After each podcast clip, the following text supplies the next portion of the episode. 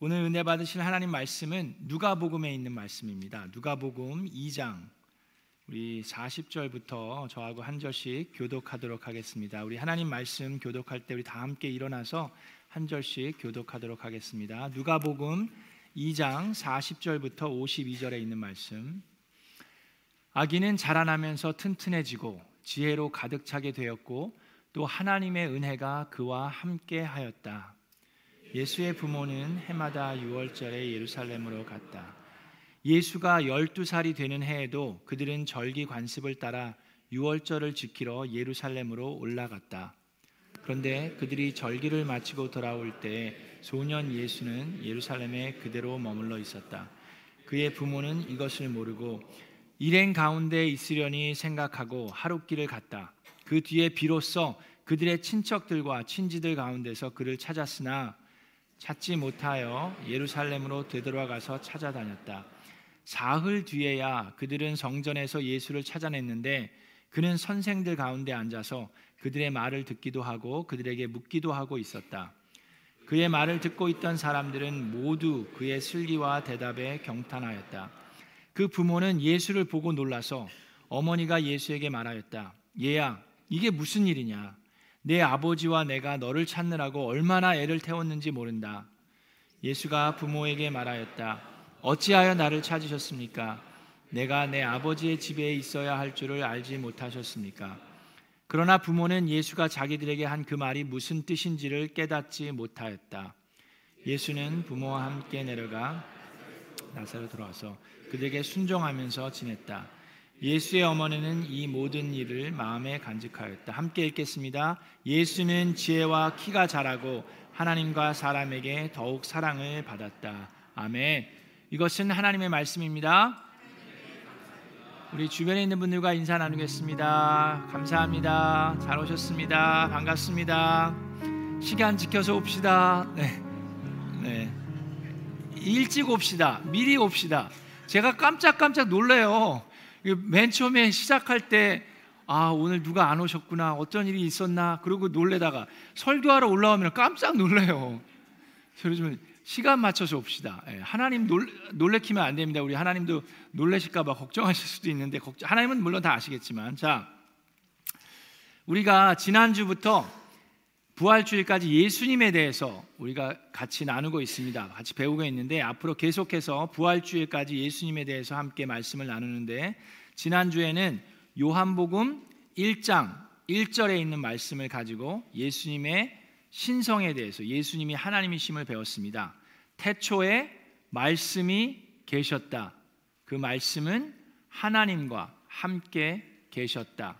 그 말씀은 하나님이셨다라고 우리가 배웠습니다. 기억나시죠? 그래서 지난주에는 하나님의 신성에 대해서 배웠는데 오늘은 하나님의 인성에 대해서 예수 그리스도, 예수 그리스도가 하나님의 하나님이심을 우리가 지난주에 배웠고 오늘은 예수 그리스도가 사람이셨음을 우리가 배우게 됩니다. 자, 마태복음, 마가복음, 요한복음을 보면 예수님의 탄생에 대해서는 나오는데 어렸을 적 기록이 없어요. 여러분 궁금하지 않습니까? 왜 예수님이 어렸을 때 기록이 그렇게 없나? 누가복음에서만 딱 한 번 나오는데 예수님의 12살에 그때 사건이 기록되어 있는데 그게 이제 오늘 본문 말씀입니다. 왜 예수님이 어리셨을 때 기록이 성경에 전혀 없을까요? 그것은 예수님이 완벽한 인간이셨기 때문입니다. 예수님이 어렸을 때부터, 어렸을 때부터 하나님이 막 드러났으면 그러면 그 신기한 일들을 막 기록했을 거예요. 근데 예수님이 어렸을 때는 그냥 우리처럼 평범한 인간의 모습으로 하나님 말씀에 부모님에게 순종하면서 그냥 지내셨습니다. 그래서 그렇게 별로 뭐 놀라웠고 뭐 그런 기적들이 없었어요. 그래서 예수님의 동생들도 친동생들이 있었어요. 근데 예수님의 동생들도 예수님이 이제 침례를 받으시고 공생애를 시작하셨습니다. 그래서 예수님을 드러내시기 시작했어요. 그러면서 기적을 베푸실 때도 예수님의 친동생들조차도 예수님을 메시아로 받아들이지 못하고 믿지 못했어요. 함께 자랐기 때문에 그렇습니다. 보았는데 우리 형이 메시아라고 믿겨지지 않았던 거예요. 왜 그렇습니까? 예수님도 피곤하셨으면 주무셨고 배고프셨으면 드셨고 아프셨으면 우셨고 드셨으면 싸셨어요. 예수님도 다 하셨다는 얘기입니다. 여러분, 저는 제가 어렸을 때 싱글 때는 여러분처럼 아름다운 자녀들은 방귀를 끼지 않는다고 생각했습니다. 그런데 여러분들도 결혼하신 다음에 처음으로 방구를 텄을 때 기억나십니까? 와우! 그때 그 아름다운 자매의 인간미, 인간성이 드러나죠. 마찬가지 예수님도 우리가 하나님임을 배웠는데 예수님의 모습을 보면 예수님은 완벽한 인간이셨습니다. 우리는 그거를 통해서 우리가 배울 수 있는 게 있어요. 예수님은 그러면 왜 그렇게 하나님이셨음에도 불구하고 그 불편함, 불편하지 않겠어요? 예수님 태어나서 완벽하게 사람들에게 의존해야 됐어요. 어머니에게, 아버지에게 의존해야만 했습니다. 기어 다니셨어야 됐어요. 걸음마를 배우시고 거기 보면 키와 지혜가 자랐다고 그랬습니다. 하나님이 지혜가 더 자랄 게 뭐가 있어요? 그럼에도 불구하고 사람으로 태어나셔서 그 모든 과정을 다 겪으셨습니다. 어머니로 하여금 아버지로 하여금 기저귀를 치우게 하셨어야 됐어요. 그 불편함을 다 겪으셨는데 왜 그러셔야만 했습니까? 왜 인간의 죄값을 치르기 위해서 예, 하나님이 인간이 되셔야만 했습니까? 그것은 죄로 인해서 그 죄의 값이 피 흘림 없이는 죽음이 없이는 그 죄값을 치르기 치를 수 없기 때문입니다. 자, 그런데 그러면 구약에서는 어떻게 했어요? 짐승들을 잡았잖아요. 짐승들의 피를 흘렸어요. 그러면 되지 않느냐라고 생각할 수 있습니다. 그런데 구약에서 짐승들을 잡아서 제사를 지냈던 것은 그로 인해서 우리의 죄를 사할 수 있었던 것은 아니라고 히브리서에 기록되어 있습니다. 히브리서 10장에 보면 아, 히브리서 10장 4절에 보면 황소와 염소의 피가 죄를 없애 줄 수는 없습니다라고 얘기되어 있습니다. 그러면 못하러 제사를 지냈습니까? 구약 시대. 자, 그것은 앞으로 장차 올 일들의 그림자였다라고 얘기합니다. 장차 올 일들이 뭐였어요? 바로 하나님의 아들이신 예수 그리스도가 십자가를 지시고 우리의 모든 죄를 사하실 그 일을 나타내는 그림자였다라고 얘기합니다. 그러면서 해마다 드렸던 그 제사는 우리의 죄를 회상하는 효력이 있다라고 얘기해요. 제사를 지냄으로 인해서 우리가 죄인임을 다시금 기억하게 하는 효력이 있었다라고 얘기합니다. 짐승의 죽음으로 인해서 우리의 죄를 사할 수가 없습니다. 그러면 내가 다른 사람을 위해서 죽으면 어떻게 됩니까? 그러면 그 사람의 죄가 사해집니까? 그렇게 되지도 않습니다. 우리는 내 자신의 죄를 위해서도 나의 목숨으로 사함을 받을 수가 없습니다. 왜 그렇습니까? 우리 스스로가 죄인이기 때문에 우리의 우리의 죄를 죄인의 값으로 치를 수가 없기 때문입니다. 그러면 우리 모두의 죄를 다 사할 수 있는 그런 제사는 뭡니까? 우리의 모든 죄를 사할 수 있는 그 핏값은 어떻게 치를 수 있습니까? 그걸 치를 수 있는 사람은 누구예요? 하나님밖에 없습니다. 우리를 창조하신 하나님만이 그 죄값을 치르실 수 있어요. 그런데 그 죄로 인한 것은 죽음이에요. 그런데 하나님은 죽으실 수가 없습니다. 하나님은 처음이시고 나중이세요. 하나님은 영원하신 분이기 때문에 죽으실 수가 없어요. 그래서 하나님께서 인간이 되셨습니다. 죽으시기 위해서. 예수님이 다른 사람과 다른 것이 있습니다. 완벽한 사람이셨는데 예수님이 다른 것은 죄를 짓지 않으셨어요. 그래서 하나님께서 인간으로 오셔서 우리의 모든 죄를 사하기 위해서 십자가를 지시고 죽으신 겁니다. 근데 부활하셔서 하나님임을 증명하고 우리에게 소망을 주셨어요. 자, 그 사실을 그 진리를 여러분 염두에 두시고 오늘 본문으로 들어갑니다. 예수님이 12살이 되셨어요. 인간의 모습으로 오셔서 인간으로 쭉 사시면서 12살이 됐을 때 요셉과 마리아 이 세상에 이제 부모님과 가족들 친지 친척들과 함께 유월절을 하기 위해서 예루살렘으로 향합니다. 그 당시에 뭐 우리처럼 뭐 네 가정이 뭐 여러분처럼 뭐세 가정 뭐 그렇게 이렇게 조그만 그룹이 간 것이 아니라 자기의 모든 친척들, 친지들과 다 함께 움직였어요. 더 안전을 위해서도 그렇고 여러 가지 이유로 함께 움직였습니다. 그래서 수십 명이 함께 간 거예요. 그리고 거기서 6월절을 보내고 돌아올 때에도 함께 갔습니다. 예수님은 12살이었어요.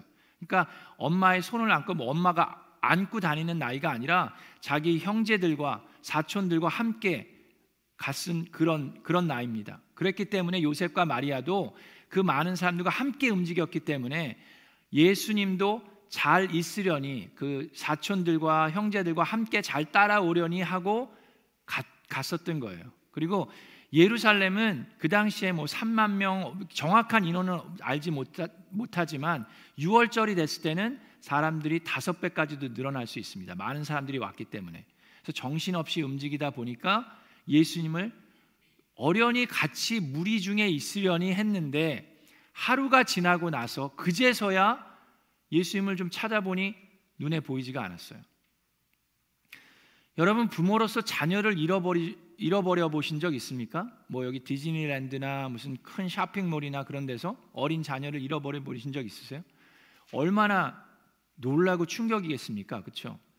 요셉과 마리아도 너무나도 선하게 잘 자란 예수를 잃어버렸으니 얼마나 놀랬겠어요. 12살이면 아직 성인은 아닙니다. 그렇죠? 그래서 얼마나 놀래 다시금 예루살렘으로 가서 막 찾아 찾기 시작합니다. 막 찾아가요. 여러분 이 보이세요? 제가 찾으러 갈까요? 찾았는데 3일 동안 찾았는데 예수님을 찾지 못했어요. 그때의 어머니의 마음이 어땠을까? 그때 아버지의 마음이 어땠을까? 이게 큰일 났다. 그런데 뭐 요즘처럼 뭐 핸드폰이 있어가지고 뭐 전화를 하는데 예수 어디 있어? 너 빨리 와. 여기 여기 지금 다 배고프지 않아? 빨리 와. 뭐 그러든지 GPS를 보면서 어, 얘 여기 있네. 여기로 갑시다. 그런 게 아니잖아요. 얼마나 애간장이 타면서 예수를 찾으러 다녀서 다녔는데 3일 만에 회당에서 선생님들이랑 이야기를 나누고 있는 예수를 발견하게 됩니다. 여러분, 예루살렘의 회당에 있는 선생님들은 유대인들에게는 가장 지혜롭고 총명한 선생님들만이 예루살렘 회당에서 이야기할 수 있는 사람들입니다. 근데 그 자리에 12살 대신 예수님께서 거기에 앉으셔서 같이 얘기를 하는데 그 안에 있던 모든 선생님들이 다 예수의 총명함에 놀라셨어요.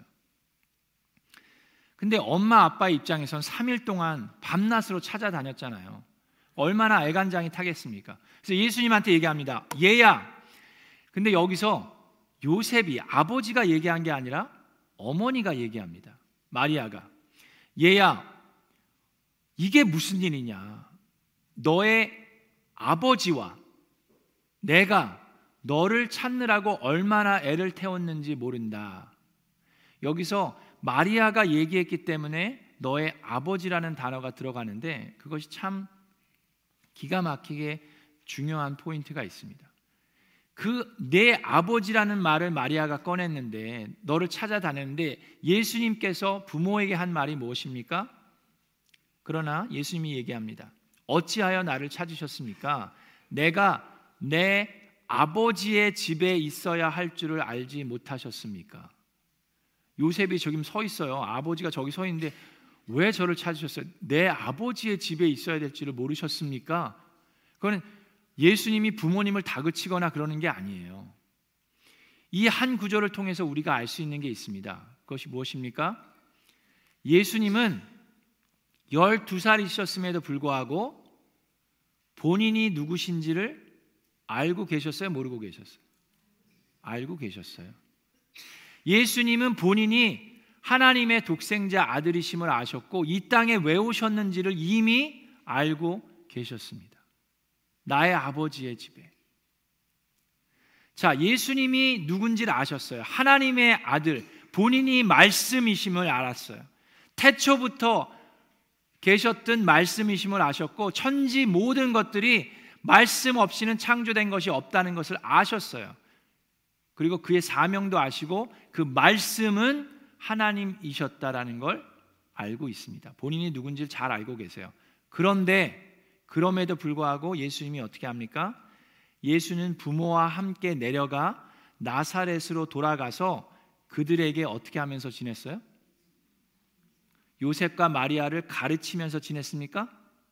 그들에게 순종하면서 지냈다라고 얘기합니다.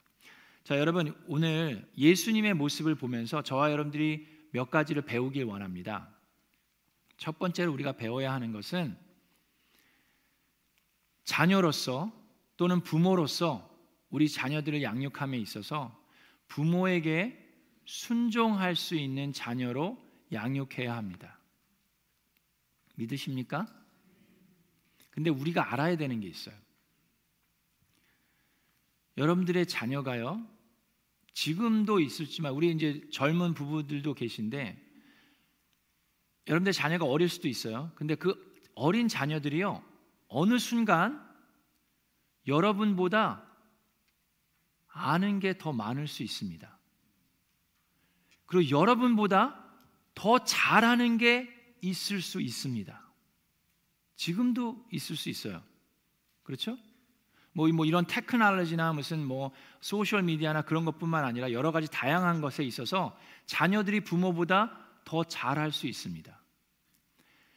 여러분에게 질문을 하나 드리겠습니다. 제가 12살짜리 아들이 하나 있습니다. 12살인데 12살짜리 아, 예수님이 아, 아니라 승현이라고 하여튼 아들이 하나 있는데 제가 가끔씩 우리 아들이랑 공원에 가서 농구를 합니다. 바스켓볼을 합니다. 자, 제가 제 아들이랑 1대1로 바스켓볼을 하면 제 아들이 이기겠습니까? 제가 이기겠습니까?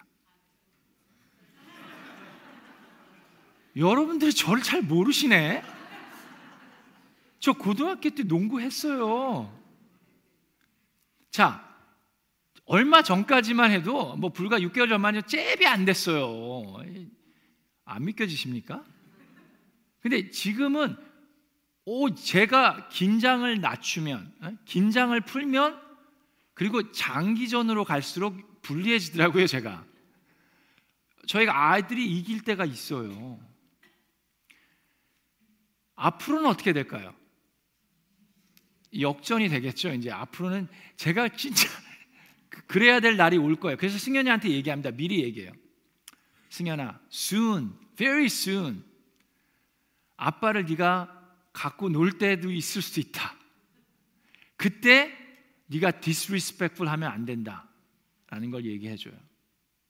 아빠가 몸과 마음이 따로 놀아 가지고 막 이러고 있을 때 그럴 때도 disrespectful 하면 됩니까? 안 됩니까? 여러분, 예수님이 요셉과 마리아와 함께 내려가서 어떻게 하면서 지냈다고요? 하나님의 아들이 부모에게 순종하면서 지냈습니다. 요셉이 예수님한테 예수야, 저기 가서 망치를 가지고 오너라. 그럼 예수님이 뭐라 그랬습니까?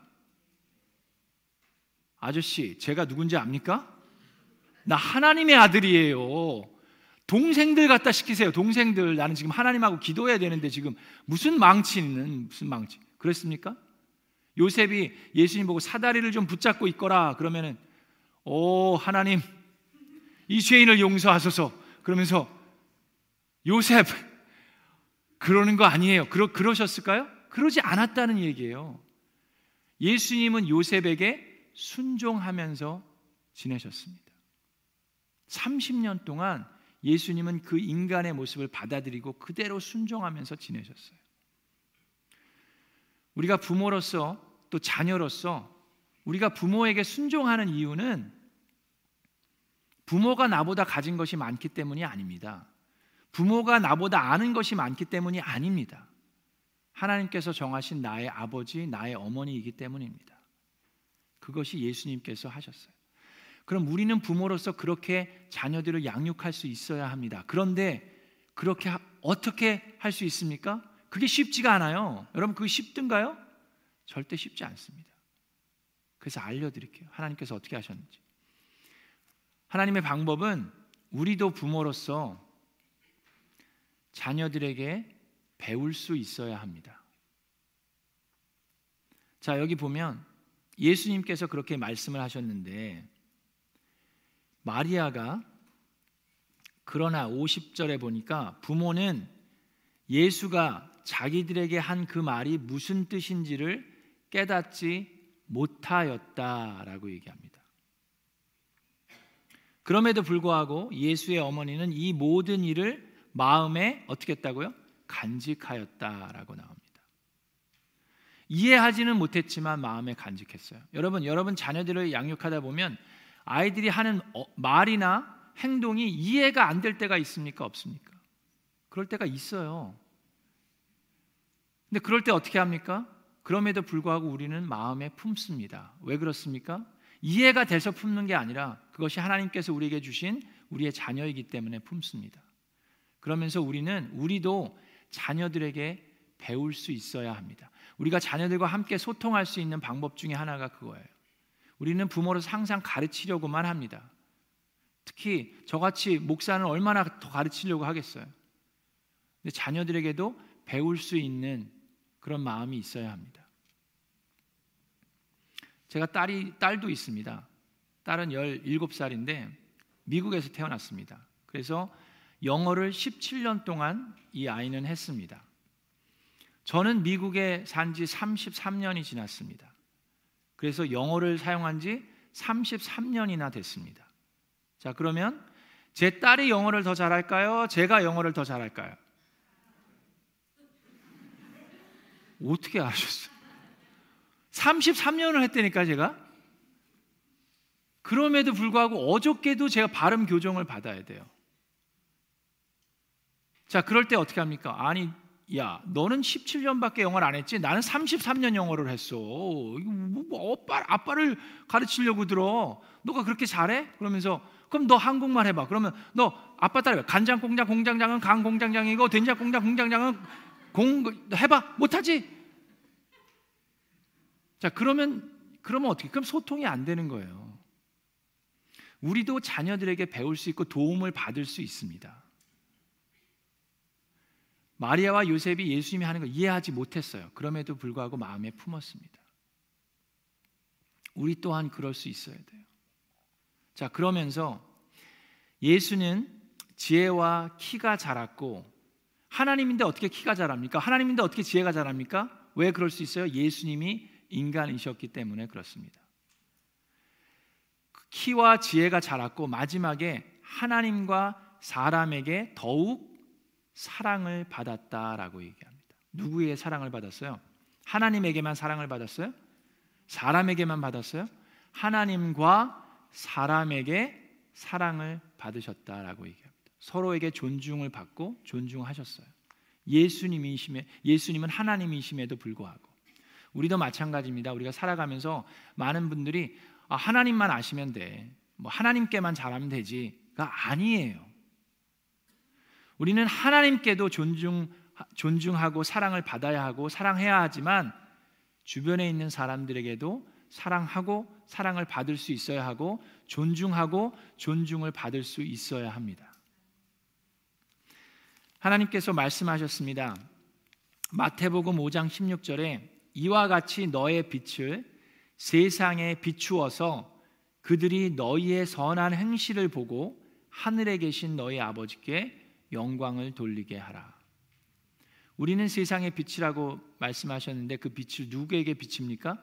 하나님에게 비추는 게 아니라 누구에게? 세상에 비춥니다. 아직 하나님을 만나지 못한 어두움 가운데 있는 그 어둠의 빛을 바라는데 우리의 선한 행실로 인해서 그 선한 행실을 보고 그분들이 아직 만나지 못한 나의 하나님께 영광을 돌리게 하라고 했습니다. 그것이 우리의 삶이 되어야 합니다. 이번에 제가 이렇게 목소리가 조금 이렇게 가라앉았죠. 그게 어스틴에 이제 갔다 와서 1박 2일로 브리지 캠프를 다녀왔습니다. 저희 교회에서도 지난 겨울에 했는데 5학년, 6학년, 7학년 그 딱 사춘기 경험하고 있는 그 아이들을 또 그 아이들의 부모님과 함께 아, 우리 캠프를 다녀왔어요. 그래서 한 50여 명이 참여를 했는데 거기는 이제 아, 버지 어머니들 다 오셨습니다. 그리고 이제 아이들과 함께 캠프를 했는데 여러 가지 세 가지의 이제 세미나를 인도했어요. 그리고 이제 캠프가 끝난 다음에 마지막 시간에 아이들도 그렇고 부모님들도 그렇고 함께 그 배운 것, 은혜 받은 것을 나누는 시간이 있었습니다. 그때 그 12살짜리 아이가 나와서 얘기를 해요. 우리 엄마 아빠는 서로를 disrespectful 합니다. disrespect 합니다. 그래요. 서로를 존중하지 않습니다. 그렇게 얘기를 해요. 그러니까 엄마 아빠가 앉아 있는데 그러니까 제가 다 민망하더라고요. 그런데 그럼에도 불구하고 엄마 아빠가 함께 이 캠프를 와 주셔서 감사합니다. 그렇게 얘기를 하고 엄마 아빠가 함께 영상 편지를 쓴 게 있어요. 그걸 보면서 그래도 엄마 아빠가 같이 앉아서 영상 편지를 써준 게 되게 고마웠고 우리는 한 가족이기 때문에 같은 말씀을 듣고 하나로 서로 respectful 하면서 살도록 기도하겠습니다. 12살짜리가 애가 그, 그런 그런 나눔을 하니까 완전히 막 꼬꾸라지겠어요, 진짜. 그리고 어머니도 아버지도 나와서 감사했던 걸 나누는데 이제 울컥울컥 하셔갖고 그러는데 우리는 다 죄인입니다. 우리가 실수하고 잘못할 때가 참 많이 있어요. 그럼에도 불구하고 하나님께서 이 많은 사람들 중에 지금은 이제 8 빌리언이라고 하는데 그 많은 사람들 중에 여러분들에게 부모님을 주셨어요. 또 하나님의 뜻 안에서 여러분들에게 자녀를 허락하신 분들도 있습니다. 그럴 때 우리가 예수님의 모습을 보면서 우리 자녀들로 하여금 부모에게 순종하는 자녀로 양육하고 그러기 위해서 자녀들과 소통하면서 자녀들에게도 배우고자 하는 그런 저와 여러분 되기를 주 예수 그리스도의 이름으로 축원합니다.